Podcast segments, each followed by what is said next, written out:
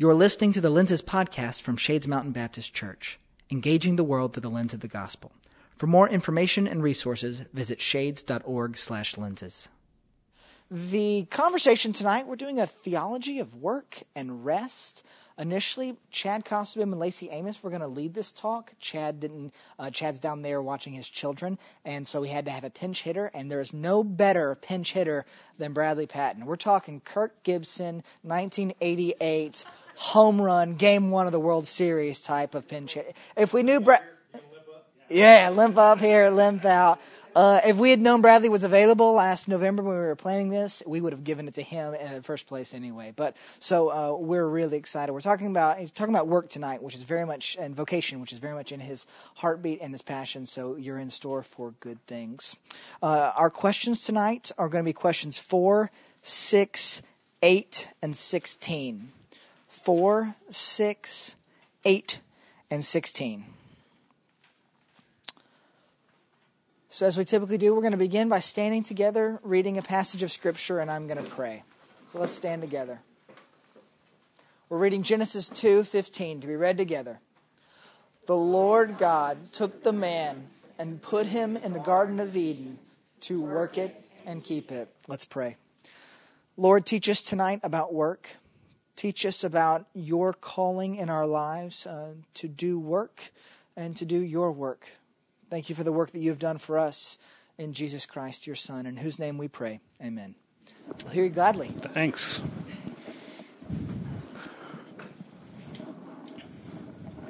Well, all right. So, in the the British version of The Office, uh, Martin Freeman, who plays Jim, more or less, states this The people that you work with are people you're just thrown together with. They weren't your choice, and yet you spend more time with them than with your friends and your family. And the only thing you have in common is that you walk around on the same bit of carpet all day. How many of you feel that way about work? That you really have nothing in common with the people that you work with, or you, you just go to work to get to the end of the day um, it just ends up being this drudgery, right? So I want to talk about four four things tonight. I want to talk about the reality of work. I'm going to talk about the reason for work. I'm going to talk about the resurrection of work and the renewal of work. So there's the that, that's where we're going. There's an outline. So let's let's begin with the reality of work. American workers spend on average 45 hours a week at work. All told, that's approximately 40% of your waking time. And probably the most time that you spend doing any one thing throughout the week. And so if you calculate all that up over a 40 year period, if you combine the hours that you would spend at church versus the hours that you would spend at work, it would be something like uh, 2,300 hours at church versus 96,000 hours at work. And I would like to suggest uh, that, on the whole, the church has failed to equip believers to live out their faith at work. And we talk about discipleship at church as, as what happens inside the church. And basically, I think by communicating that message, what we've said is basically there's this 2% of your life that makes you right with God, and the other 98% that you spend outside of the walls of the church uh, are less significant. But what I want to say tonight is that um, I actually think work is one of the primary places that you work out your faith. And so that's what, that's what we're going to say. That's what we're going to talk about tonight. And um, so so what do we do? Um, how do we talk about work? How do we think about work? Um, I think there have been four categories uh, that the church has generally used to discuss work, uh, and it's it's these four things. Uh, we talk about work as it regards to ethics, so as personal morality. Uh, we deal with uh, stay away from the temptations and try not to cheat while you're at work or uh, try to do a good job of balancing your work and your family time or um, how does how is it that your work contributes to social justice so in regards to ethics, we say, uh, you're a Christian, so work well and, and be a good person while you work. The second thing is evangelism. So we see work as a as primarily a place for evangelism. Uh, you cultivate friendships with your coworkers so that you may share the gospel with them, or you have Bible studies at work, or you host events or conferences uh, that give a platform to a Christian to share their testimony or to share the gospel. Um, and then the third thing is enrichment. So work as as personal transformation or maximizing your potential or something that you do to feel good about yourself. And then the last thing is we talk about work as regards experience. So this view says that work itself is int- it has has value. Um, that uh, secular work, work outside of the church, non-ministerial work is not second class, but that uh, you can discover your calling and align your spiritual gifts with your career. And now I'll confess, I find myself most solidly in this fourth category um, because I think uh, it's the engine that that's the engine that drives the other three. Uh, that if you if we can see work itself as being valuable and meaningful as it is, um, then that will basically push us forward to live well and to share the gospel and to um, accomplish your, your personal goals as they line up with the gospel. So those are the, the four ways that I think we have generally talked about it. Um, and so I want us to think, um, I want us to think tonight about the church uh, as an aircraft carrier and not a cruise ship. And what I mean by that is when you're on an aircraft carrier, you load the planes, you fuel the planes so that they're sent out on mission. Whereas a cruise ship, uh, you're just along for the ride. So I want us I want us to think about that as regards to work. So to do this, to think this way, we we need to retrieve a broader definition of what work is. Um, so this will take us back to the Bible. It will take us back to the Reformation, and um, I think most of us, when we're talking about the Reformation, have a small view of, of what Christianity has gained from the Reformation, namely that we are justified by grace alone, through faith alone, on the merit of Christ alone, on the basis of Scripture alone, for the glory of God alone. Right? So you get these five solas, as it were. Uh, and so I think on Sunday, it's really easy for us to rest in our salvation from dead works, right? That God has saved us not according to our works. But then on Monday, we become slaves to approval and slaves to uh, trying to find meaning in what we're doing on the weekdays. And so um, I'd like to use the word uh, vocation tonight. So I will probably use this word interchangeably with work and calling and vocation. Um, but I but I'd like to use the term vocation because I think that it's holistic, right? It's uh, it's it has a directive sense of God's calling on our lives, and actually the the root of our word vocation uh, comes from a Latin word uh, vocare, which means to call, and so. I want us to think: what if what if we reimagined work as service to something or service to someone rather than um, merely for our own interests? What if we thought about work uh, not as a means of self fulfillment and self realization, um, but one that sends us forth to serve our neighbors?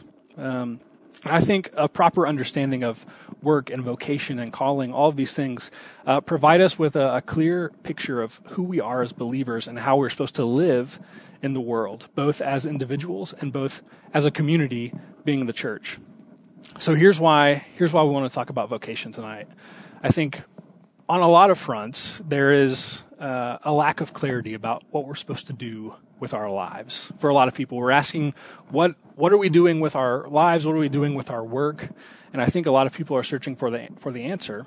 Um, and often, right, work is simply just this place where you go to earn money to give to the church, or it's a place where you go in order to share the gospel uh, with your coworkers. Um, but I think that uh, for us, for Christians, we have a, a richer understanding of what work is. It's we work because God designed it that way, um, but we also work um, because as followers of Jesus, uh, we are living out that calling in a way uh, that's just a little bit different from the world. So we need a, a larger, grander, more historic vision for what work is. Um, and uh, as followers of Jesus, we find our reasons for work in the Bible. So this is my second point the reason for work. So we're here at Lenses. We want to view all of life through the lens of the gospel. And that's what we're going to do basically from this point forward. Um, so let's start at the beginning. Uh, I'm going to basically fly through scripture right now. Um, so let's start at the beginning because for just about anything, I think it's super important to learn uh, where it, where it began, how things begin. And actually, the more I read Genesis one through three, the more convinced I am that Genesis is just so foundational for the Christian life in so many different areas in regards to creation and order and work and sexuality and so on and so forth. It's so foundational. So, uh, in the beginning, God created. So, God Himself is a worker, um, a creator. And what we see in Genesis is unlike some of the other ancient myths uh, about uh, creation, uh, God did not create as a result of war, but He created in the overflow of His being, uh, of of His love. Um, so, uh, so we, Genesis tells us, humans are created in His image as mirrors, more or less. So we reflect an aspect of God's work and being into the world. And uh, Genesis 2:15 explains a little bit more of this. Um, it says that Adam was put into the garden for, for two reasons: to work the garden and to keep it. So to work it and to keep it. And um, a lot of commentators on Genesis understand the Garden of Eden as kind of like a, a prototype of the temple or a prototype of the tabernacle. And it's interesting when you read Genesis in this light because the two Hebrew verbs, to work and to keep, uh, when they're used together in the rest of Scripture, they're only ever used of the priesthood. The work that the priests do in the temple, they work the temple, they work in the temple, and they guard the temple, they keep the temple. And so I think uh, what Genesis is telling us right at the very beginning is that Adam's work when he was created is something similar to the priest's work. He's supposed to be a kind of priest. Um, and uh, his work is not separated from his worship. And so we see at the very beginning that, that our work is to be related with worship in some way. Now you flip to the next chapter, and Genesis 3 introduces this new phase into work. Um, we see that uh, that Adam and Eve take of the fruit that God commanded them not to take, and um, there come curses from God. Uh, the ground is cursed, and that's important. Not work. Work itself is not cursed, but the ground is cursed, and so the fruit of our work, uh, work becomes fruitless. Uh, work becomes burdensome we're supposed to work the ground now and we'll produce uh, fruit from the, the sweat of our brows. Um, and there's, there's pain in childbearing, which itself is pain in work um, or production. Um, and so uh, it's interesting uh, because Ecclesiastes, if you fast forward to the middle of the Old Testament, gives us this really interesting picture of kind of how far humanity has moved from Eden that you you know the the opening line of Ecclesiastes, vanity, vanity, all is vanity, right? Um, so work without God's redemptive promise or redemptive hope uh, is is toil and futility and empty. It's vain, and so. Uh, but even in Ecclesiastes, there's this refrain that comes all the way through. Um, there's nothing better for man than to eat and to drink and to find enjoyment in all the toil that God has given him uh, on the earth. for that is his lot. So there's, in some sense, a way in which we're supposed to enjoy our work, uh, even in the midst of the toil and the futility and the frustration. Um, so that's Genesis 1, 2, 3. Um, all right. At a bigger picture level, first 11 chapters of Genesis, you move from a garden in Genesis 1 to a city in Genesis 11. You move to, to the, from, the, from Eden to the Tower of Babel. Um, and Andy Crouch, uh, an author, makes this really interesting note um, that Eden itself needed to be worked and it needed to be tended. Um, but Babel, on the other hand, is, is full of technology right? It's full of work and progress. It's got bricks and architecture, and people are working together. There's there seems to be some kind of economy uh, in in Babel, and so um, it's there. There's progress, um, but of course we know uh, Babel is at root sinful uh, because the motivation for this work uh, is to make a name for themselves and not to uh, further the development and the work and the, um, the being fruitful and multiplying across the earth. They're there to make a name for themselves. Um, so, in that sense, they kind of displace God from the center of the story. Um, so we fast forward again to Exodus, right? And Moses, uh, God is giving Moses instructions for the tabernacle. And this is in Exodus 31. Uh, God tells Moses that he is going to fill these two guys, Bezalel and Aholiab, with the Spirit of God to do the craftsmanship on the temple.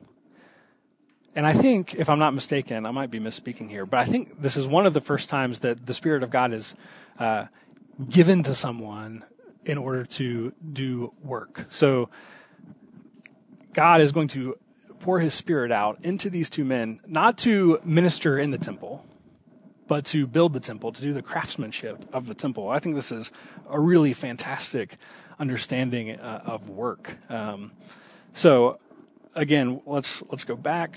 Um, a couple more examples. Joseph, uh, towards the end of Genesis, uh, he would have expected, I think, to see the promises that God made to Abraham, to Isaac, and to Jacob. He would have expected these promises to come to fulfillment.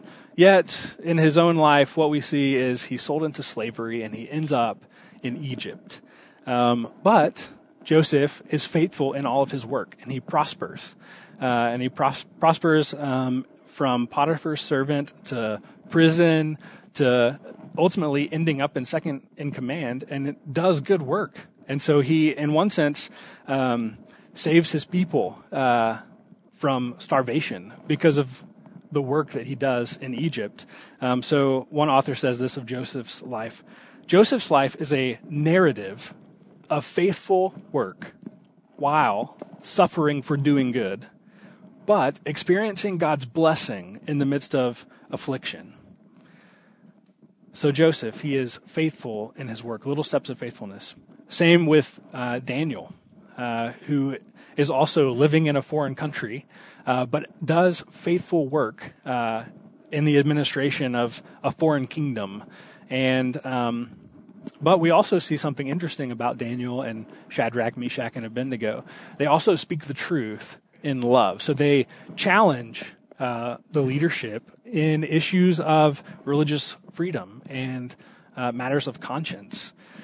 Um, same with uh, Nehemiah when he is also living away from Jerusalem and he hears about the state of Jerusalem, that it's been destroyed um, and it's in this state of disrepair. So Nehemiah's response is twofold. He prays and he fasts, but he also plans and calculates. So he knows who, where to go for supplies, who to get the supplies from, how much is going to take to pay uh, for these supplies, and how long it's going to take to build. And so with Nehemiah, we see kind of two things. He's relying on God's power and God's guidance, but he is also doing work uh, in order to further the work of God. Um, same with Ruth. Uh, there's so there's so much there for Ruth, but um, we see throughout the book, again, little steps of faithfulness in the midst of this period of judges where everyone is doing what's right in their own eyes. here is Ruth, uh, who moves from her homeland to a different land with her mother in law. Um, and we see Boaz, this farmer, and this who is also a kinsman redeemer. And so we see throughout the book little steps of faithfulness in everyday life and everyday work um, that basically from their lineage comes David and also Christ. And so, in the midst of everyday life and everyday work, there are little steps of faithfulness along the way. And so, uh, so to summarize, Adam in the garden, he is to, in some sense, be royal. He's to be a king, right? He's to have dominion over the earth, and he's also to be priestly in some way. So he's to work and he's to keep the garden.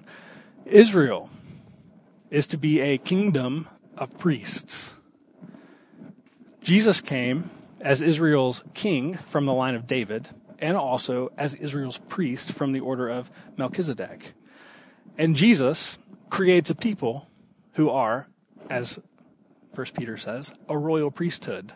So we see these two ideas kind of intertwining throughout the whole canon, uh, king and priest. Um, and so, in short form, that's that's basically the biblical narrative. I know I've not dealt with the New Testament too much. Um, maybe we'll get there. Uh, so anyway, so so it's this biblical foundation, right, of work, the small steps of faithfulness in the midst of everyday life. Um, that foundation had been lost over uh, the course of hundreds of years, from the early church into the Middle Ages until you get to the Reformation. So within within the Catholic Church, there was this gaping hole between the sacred and the secular, between um, secular jobs of of normal people and also the callings or vocations of monks and nuns and priests and religious work. But what happens in the Reformation, um, because of the rediscovery of justification by faith, um, we no longer are justified by our works and that frees us to go forth and to serve our neighbors. And so, uh, what happens with the Reformation um, is that work is just the, the idea of work is just kind of blown open. That, like, the normal, everyday life uh, can be lived to God because of the priesthood of all believers, right? Because we're justified by faith and not by works, and everyone has access to God the Father through Jesus the Son by His Spirit, this kind of has been opened up. You don't have to, no longer have to go through the church uh, to receive uh, God and spiritual direction. Um, and so everyone now, being priests, can serve God in the midst of, of everyday life. And so the, the Reformation rediscovers this New Testament and Old Testament and biblical idea uh, of of work and the priesthood of all believers.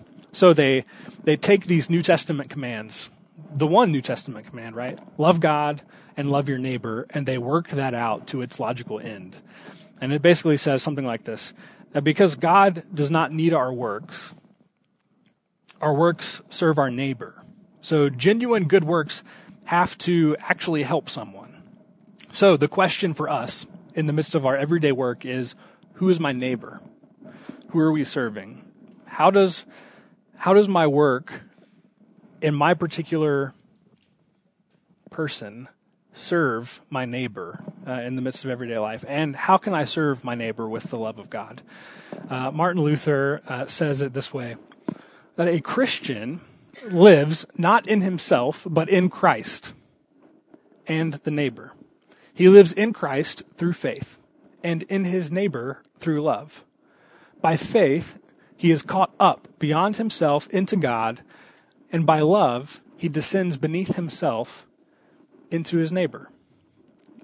When we pray, Give us this day our daily bread, God answers that prayer through the work of farmers and bakers. And I think today we would probably add uh, the truck drivers and the store clerks and the people who are stocking the shelves. We would add all these things.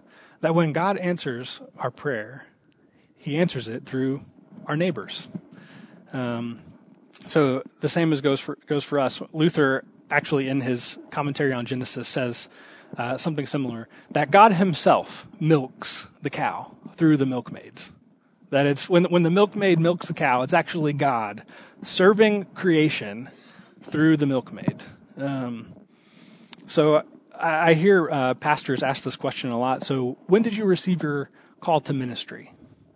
And as I've been thinking about this, I actually want to turn the question around and say, when did you receive your call to whatever work you're doing? Um, so I think a lot of times it's easier to see uh, God working in those lowly tasks, right? Of the farmers and the bakers and the milkmaids. And I think sometimes it's it's harder to see um, how God is working and blessing those around us through, say, like Madison Avenue executives or Hollywood movie stars. I think we'll see uh, more on that in a minute. Um, but uh, John Calvin, um, I don't have this quote up there. John Calvin thinks that there are basically three three results of our work on a daily basis. First, God is pleased. When we work, God is pleased uh, because uh, He is pleased with Christ, in whom we are hidden through faith. So when we work, first thing, God's pleased. Second, uh, our neighbor is helped. That's the second result of our work. Our neighbor is helped. Um, because we don't have to fret over what we're doing and what we're bringing to God. We don't have to earn his approval by our work. We're actually free to be instruments of God's gift giving to others. And then the third benefit um, is that we also benefit. I benefit as well.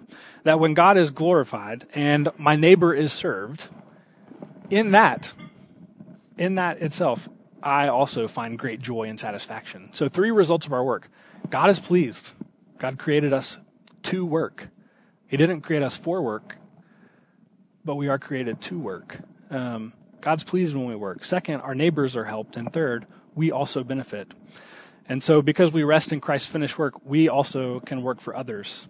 And work now being restored and re- reintegrated into this great story of God serving us, uh, work becomes creative and liberating. Um, Michael Horton, uh, a scholar on the Reformation, says this about the reformers. He says that, that what is truly revolutionary in the reformers' perspective is that even our most common and everyday labors are now brought back into the flow of God's gift giving. Here in God's gift, God's gift giving, uh, we are taken up into God's loving action towards His creation. Not that we become co-redeemers, uh, but we do become instruments through whom uh, God delivers his gifts of common and saving grace to others. So, since God himself has descended to us in swaddling clothes and hanging on a cross, we should not consider any calling menial or unimportant. That when Christ, the God of the universe, uh, wrapped a towel around his waist to wash his disciples' feet. He dignified even the humblest of callings. And so no person and no service is beneath us as believers, as Christians, if it benefits others. So, my third point the resurrection of work. How does Jesus himself change our understanding, change our view of work? So God created the material world, right? He saw that it was good. And then he entered into that material world, uh, becoming incarnate in Jesus. And he was born into a family, a particular culture. Uh, he was the son of a carpenter. He himself worked probably for 30 years as a carpenter, doing the everyday task, living everyday life of faithfulness in the shop of his father, probably. Um, he called fishermen and tax collectors to follow him, people who are familiar with the everyday work of life. And Andy Crouch again says this We have solid evidence that Jesus understood his vocation, his sense of his role in God's story, uh, and his epic intervention in human culture we have evidence that Jesus' vocation included the cross from early on, right? New Testament would say from maybe before the foundations of the world, right? So, of all the creators and cultivators who have ever lived, Jesus himself is probably the most capable of shaping culture through his own talents and power. And yet, the most culture shaping event of his life is the result of his choice to abandon his talents and power on the cross. The resurrection shows us the pattern for culture making in the image of God. Not power, but trust. Not independence, but dependence. So Christ used his work not for himself, but for the flourishing of others and for the glory of God. In the kingdom of in, in the kingdom of God, a new kind of life and a new kind of culture become possible.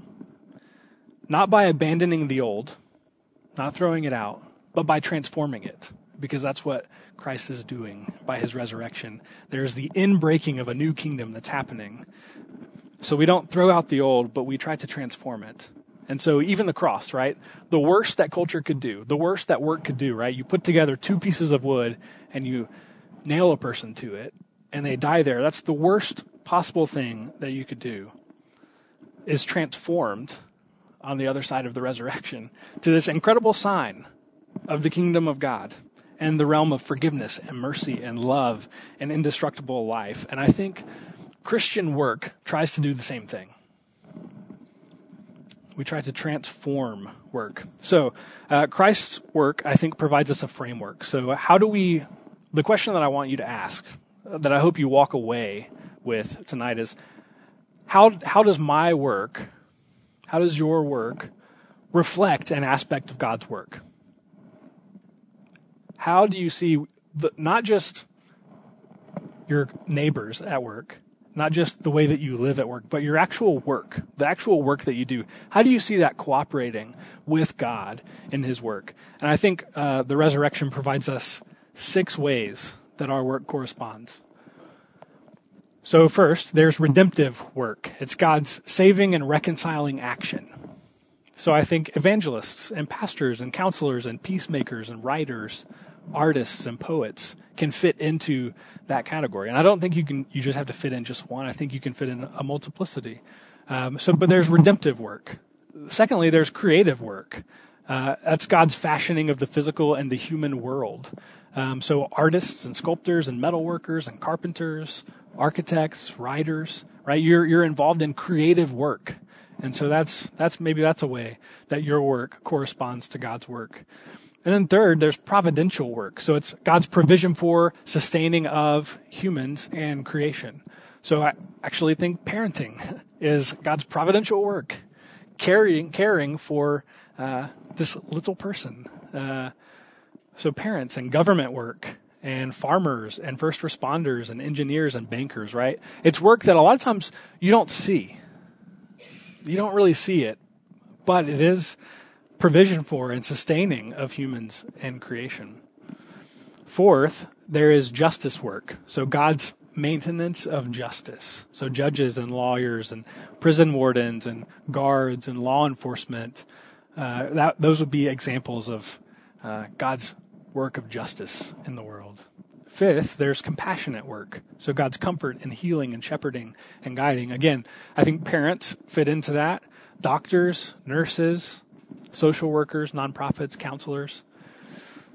And then, sixth, uh, God's revelatory work, his work to enlighten with truth. So, preachers and scientists, actually, uh, looking at creation, looking at what God has revealed in nature, journalists uh, writing to tell the truth, and scholars, um, writers, etc. So, uh, I will say this: there is there's a vocational sweet spot, I think, amid these categories.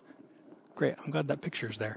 Um, so Frederick Buechner uh, says this that vocation is where your deep gladness and the world's deep need meet.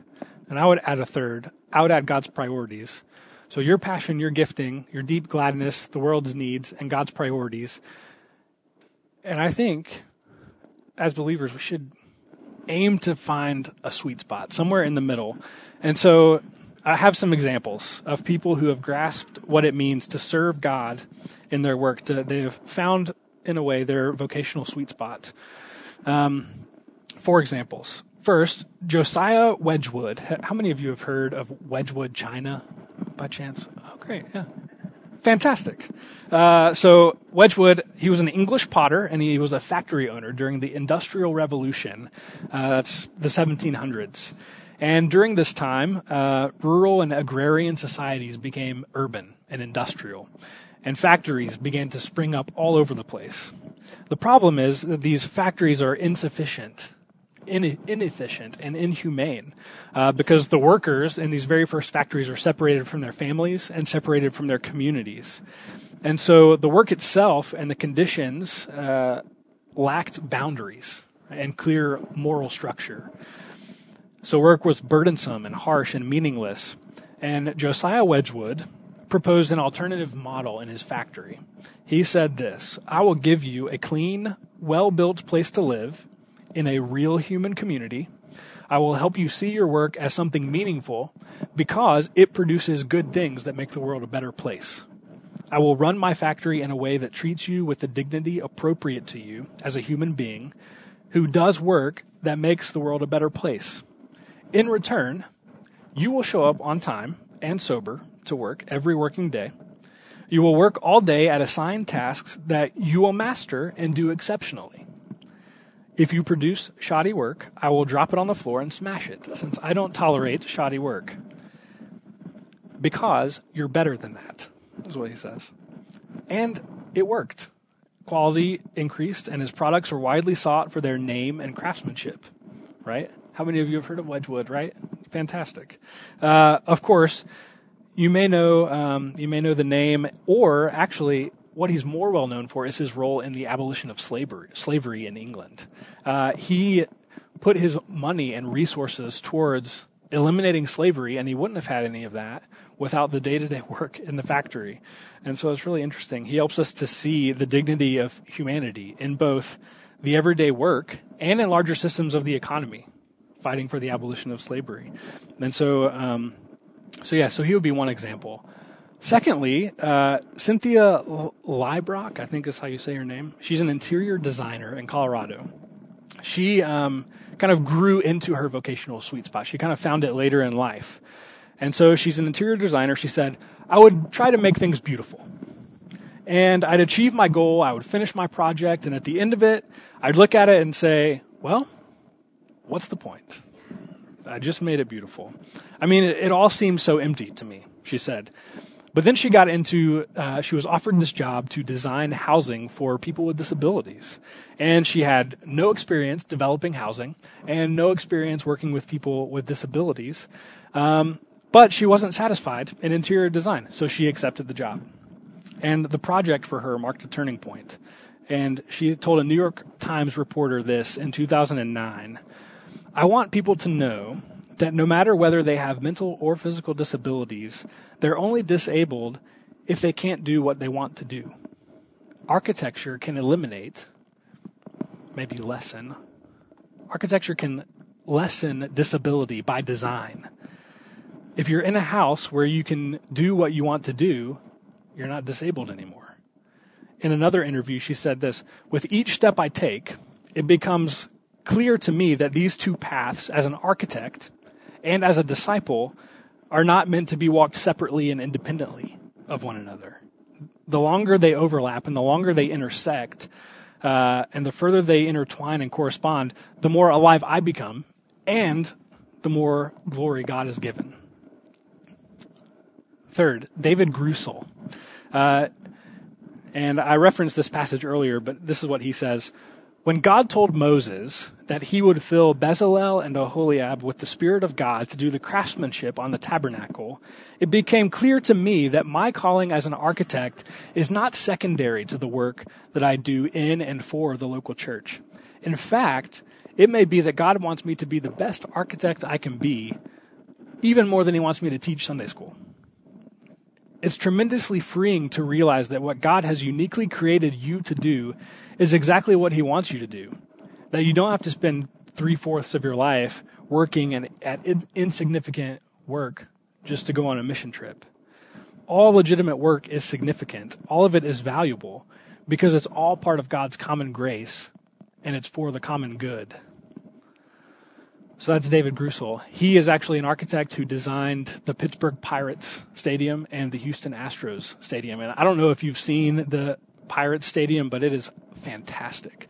Uh, just over center field, you get this beautiful view of the yellow bridge that's crossing the river. Um, and Greusel apparently like walked around Pittsburgh for weeks and weeks and weeks, just trying to get a feel for the city to see what kind of stadium would go well in Pittsburgh. So I think he's kind of found his vocational sweet spot.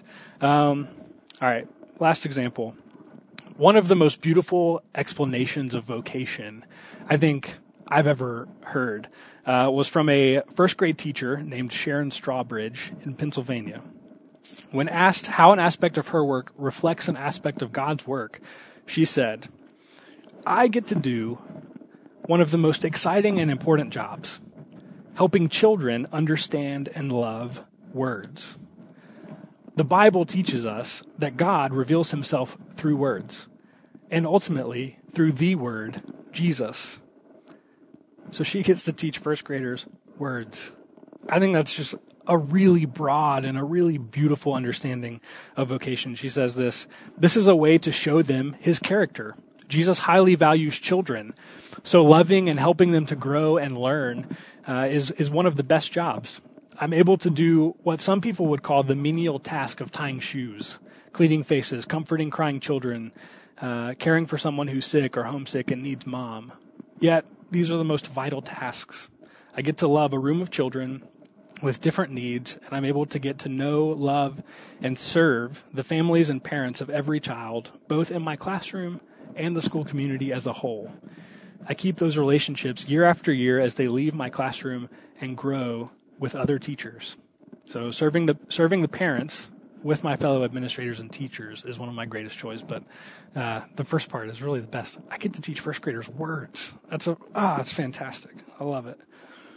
So when when Christians uh, integrate their faith in their work, performing uh, their work as a manifestation of discipleship, right? You're living out your faith in your workplace. Um, and the place where you spend most of your time, uh, you actually are um, infusing the Spirit into the lives of people that you come into contact with every day. Uh, what we need is for Christians, coast to coast, to become models of economic blessing, starting with their own work in their own companies, but reaching out and blessing those around them as well. Our neighbors won't find our message plausible until they see in practice how hard work and humanely productive companies are a blessing. So, ordinary cultural contact with ordinary Christians uh, is how that's going to happen. So, they're not going to understand how Christianity affects our work until they see our work itself. So, um, I would say this perhaps the greatest Christian witness, the best opportunity uh, to share your faith in this century is going to be ordinary Christians doing ordinary things in ordinary ways for an extraordinary purpose. So, the doctrine of vocation is this theology of the Christian life. And it has to do with sanctification, and it has to do with good works, and it has to do with serving your neighbor. Um, but it's also a theology of just really ordinary life. Uh, you don't have to be called to the mission field to do this kind of work, or the ministry, or evangelism, though many people are and so uh, the Christian life is to be lived in the everydayness of life, as it were. And then, in conclusion, I would say this work in this life is uh, not the end of the story. So we're created to work, but we're not created for work necessarily. So, fourth point the renewal of work. Okay, the renewal of work. Have you ever read the first chapter of a book and then flipped immediately to the end to figure out what happens. Oh, sorry. If you're if you're that person, I'm sorry. Um, yep. So there are some books that if you did this, uh, it would completely blow your mind, right? Like, for example, Pride and Prejudice. If you read the first chapter and then you flip to the end, you would be completely confused as to how Elizabeth Bennet could change her opinions of Mr. Darcy, right? You'd be totally confused. And I actually think that the same goes for the Bible. Um, that if you read, so Genesis 1 through 11, uh, you go from a garden to a city. And then if you flip to Revelation 21, you would hear, right, the first heaven and the first earth passed away. And you would think, ah, yes, God's starting over again. Clearly, there's going to be a garden. But what you hear is, and there came down from God the heavenly city, uh, the new Jerusalem. And you think, what is happening? If God's starting over, shouldn't it be a garden? Um, but much like the garden, the city is God's own work, his own cultural work. The city is made of pure gold, and I don't know if you've pure gold is not clear as glass, which is what Revelation says. The city is made of pure gold, clear as glass, and it has jewels and pearls. And so this city is a product of gold that has been worked and crafted um, and cultivated. And so jewels themselves, which are line the walls, are minerals, but they're minerals plus work, right? They have to be cut and carved and uh, crafted in such a way that they, they're beautiful and they shine. And so uh, this city itself is full of God's handiwork, um, both artifacts, gold that's clear as glass, but also people. Uh, and into the city, Revelation tells us, comes the glory and the honor of the nations. And some commentators say say this that uh, the glory and the honor of the nations is maybe uh, that nation's best cultural artifact, the thing that they produce that maybe is the best or contributes most to the common good of the world. Um, and so the city is uh, filled with human culture. So God has created a culture in this city, but it's also filled with human culture. So what I'm saying is, uh, heaven is not retirement, basically. Like you don't just work on this, you don't work and then you just cease from your work. Um, Ezekiel 47 and Isaiah 60, they have this image of the new creation. Uh, Ezekiel specifically has this river flowing from the temple. Of course, in New Jerusalem, like Ezekiel couldn't imagine heaven without a temple. But of course, there is no temple for the dwelling place of God is with man. But in Ezekiel's vision, there's a river running from the temple. And by the river stand fishermen who are working and fruit trees that are producing crazy amounts of, of fruit. And so um, Revelation is picking up on all these prophetic themes throughout and tying them all together. And it's giving us this picture that basically um, work is still valuable in new creation. I think we're going to work in heaven. Um, and knowing that Jerusalem is filled with the products of our own work frees us from really a religious reason to make all that's possible out of life currently. And Dorothy Sayers says this that the only Christian work is good work well done. In the new city, work itself becomes worship. Um, so Tim Keller, Tim Keller says this. He says that Christianity provides you a sophisticated hope without which work will frustrate you. And he tells this story.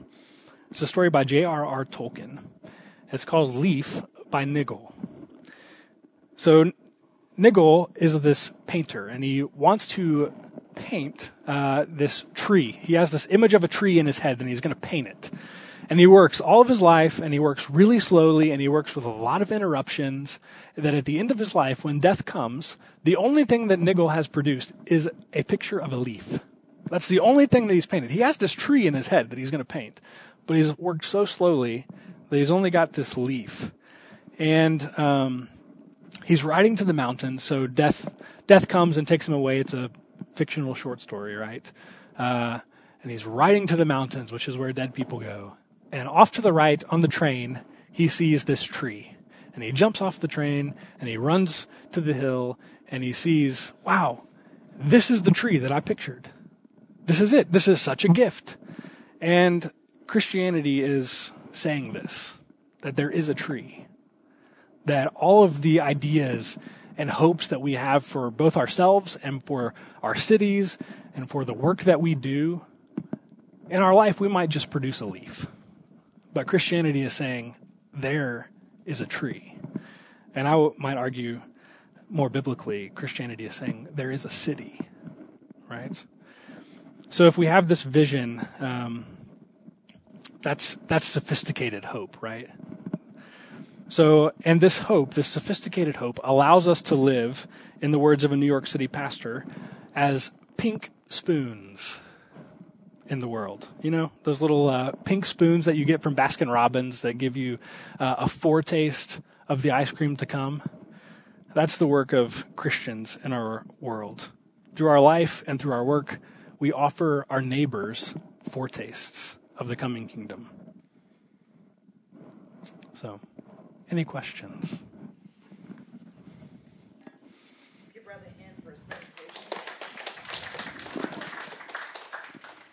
We've got time for question. I'm going to ask you to speak into the microphone for the sake of the podcast. Uh, any questions leaping out at you to ask Mr. Bradley Patton? I went long. Sorry about that. Yeah, you did go a little long. That's okay. That's all right. Uh, I'll tell you what you need to cut afterwards. Great. But, uh, no, it was good. Looking forward to it. Any questions? Yeah, Emily, let me run back there and uh, give this to you. Um, what advice would you have for someone who's not in their sweet spot of God's priority and um, their passion? And from that sense, is it okay if you never get there? Yeah. Yeah. That's a great question. So I would uh, probably I would remind us all that we live life in seasons. And so I think that there are probably seasons of life where you really can't find your vocational sweet spot. And so I would say if you're living in, in a time or, or a season of your life where you're not in your vocational sweet spot, I would say that's okay. Uh, I would say you can still serve God and you can still serve your neighbor, even in work that sometimes seems meaningless or, or frustrating. Um, but um, I would I would say like too you maybe maybe you should consider or ponder uh, is this work that I should be doing? That makes sense. Not to cause any not to cause any unsurety or insecurity in work, but like is this is my is this my deep passion? Is this God's priority? And is this fitting where the world uh, hurts or is is needful? Um, so I would say probably a combination of those two things. We do live in seasons, and so there are seasons of our life where um, sometimes we will experience the frustration, the futility of work.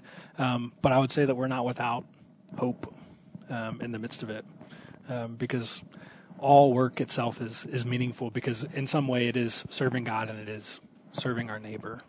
So, Great question, Emily. Another question?